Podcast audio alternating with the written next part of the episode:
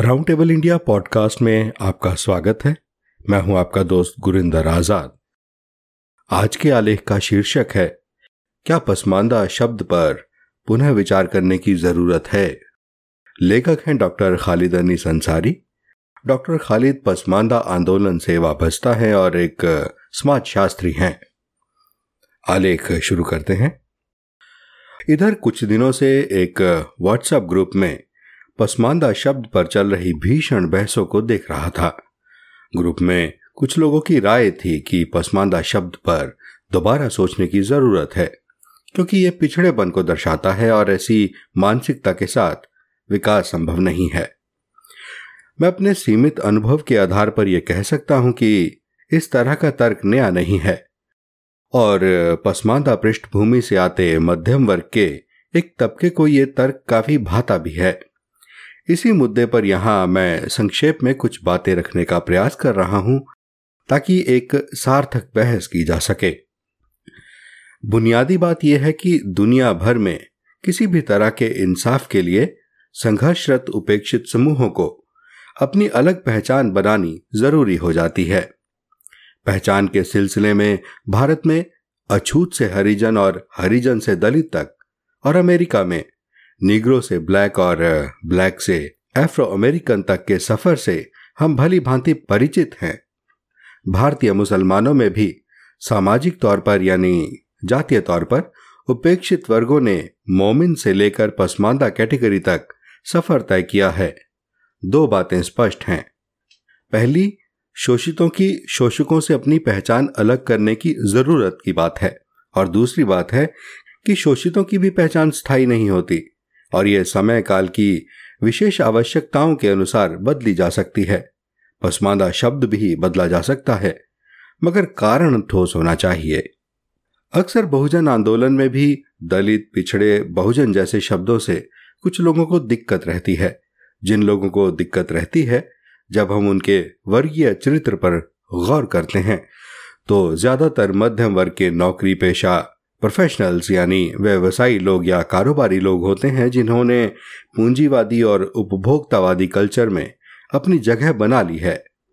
उनके पास मध्यम वर्गीय सपने होते हैं, तरक्की के रास्ते होते हैं, घर, गाड़ी फ्रिज एसी इत्यादि सुविधाएँ होती हैं। इनके बच्चे अच्छे कॉन्वेंट स्कूलों में पढ़ते हैं, परिवार छुट्टी मनाने विदेश जाता है तो ऐसे में उनका सवाल तो जायज़ है कि भाई हम लोग पसमानदा दलित या पिछड़े कैसे हो गए? पसमानदा शब्द उनको रास नहीं आता है। मगर यहीं पर एक बड़ी गलती होती है। पसमानदा दलित या बहुजन जैसे शब्द व्यक्तियों के लिए नहीं गढ़े गए, बल्कि समूहों के अधिकारों के लिए इस्तेमाल होते हैं, यानी ग्रुप राइट्स के लिए इस्तेमाल होते हैं। हर दबे कुचले समूह में कुछ व्यक्ति तो तरक्की कर ही लेते हैं, मगर वो समूह की पहचान निर्धारित नहीं कर सकते। ऐसा करना जनतांत्रिक नहीं होगा। समूह की पहचान तो अक्सरियत मतलब बहुमत के नज़रिए से ही तय होनी चाहिए। तो जब पसमानदा शब्द इस्तेमाल किया जाता है तो वो दलितों, पिछड़े, आदिवासी या पसमानदा मुसलमान समूहों के लिए इस्तेमाल होता है, जिनकी अधिकांश आबादी अभी भी मध्यम वर्ग नहीं बन पाई है। अब पसमानदा आबादी के जो मुट्ठी भर मध्यम वर्ग के लोग हैं, उन्हें ये तय करना है कि वो अपने पीछे छूटे भाइयों, बहनों के साथ हमदर्दी दिखाएँगे और पसमानदा कहलाने में गर्व महसूस करेंगे या फिर वो मध्यम वर्गीय महत्वाकांक्षाओं के तहत दबे कुचले लोगों की पहचान से दूरी इख्तियार करेंगे। आखिरी बात जो मुझे कहनी है वो है पसमानदा शब्द पर लगभग दो दशकों से मेहनत हुई है। यह शब्द अब चल निकला है। सैकड़ों अध्ययन, लेख, पर्चे, पोस्टर्स, धरने, प्रदर्शन और रैलियों में इस शब्द का इस्तेमाल हुआ है। इस नाम से पसमानदा आवाज़ नाम की एक पत्रिका निकलती थी। और पसमानदा पहल नाम की पत्रिका तो आज भी नियमित तौर पर निकलती है। अब यह शब्द एडजेक्टिव से प्रॉपर नाउन बन चुका है। पसमानदा एक क्रांतिकारी शब्द है, जिससे सवर्ण या अशराफ तबके की नींद उड़ जाती है। जिस शब्द पर इतना खून पसीना लगा हो, इतनी मेहनत लगी हो उसे आखिर बदलने की क्या ज़रूरत है? इसे क्यों बदला जाए?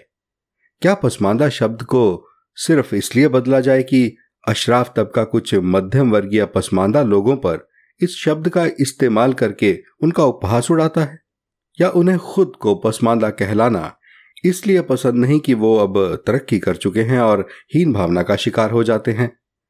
पंजाब की गलियों में आज पुत चमारादा जैसे गाने और अमेरिका में ब्लैक इज़ ब्यूटीफुल जैसे नारे दिखाते हैं कि कैसे पहचानों का इस्तेमाल शासक वर्गों के खिलाफ होता है।